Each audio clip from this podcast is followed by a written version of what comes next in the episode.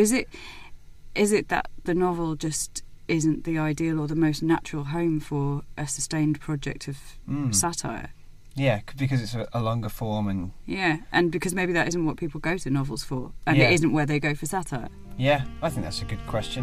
I'm not sure what the answer is, so I think Yeah. uh, We need to talk to friend. someone. Should Yeah, phone yeah, phone Yeah. a friend. That's a really good idea. I'll call Dr. Helen Williams at Northumbria University, senior lecturer in English literature.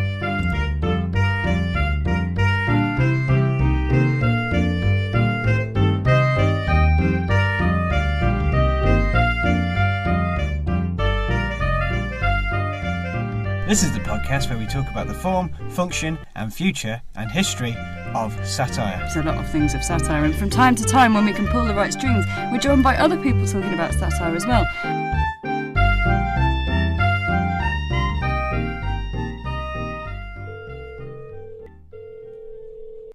Hello, Helen. How are you? I'm good. How are you?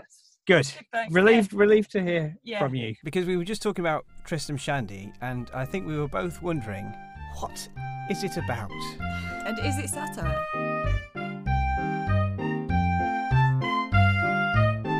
So why, why does he, why does Why he do does he do satire? yeah, why is he? What's what's in it for What's he doing? Why is he? Why is he doing all this satire? What's it all about? Helen?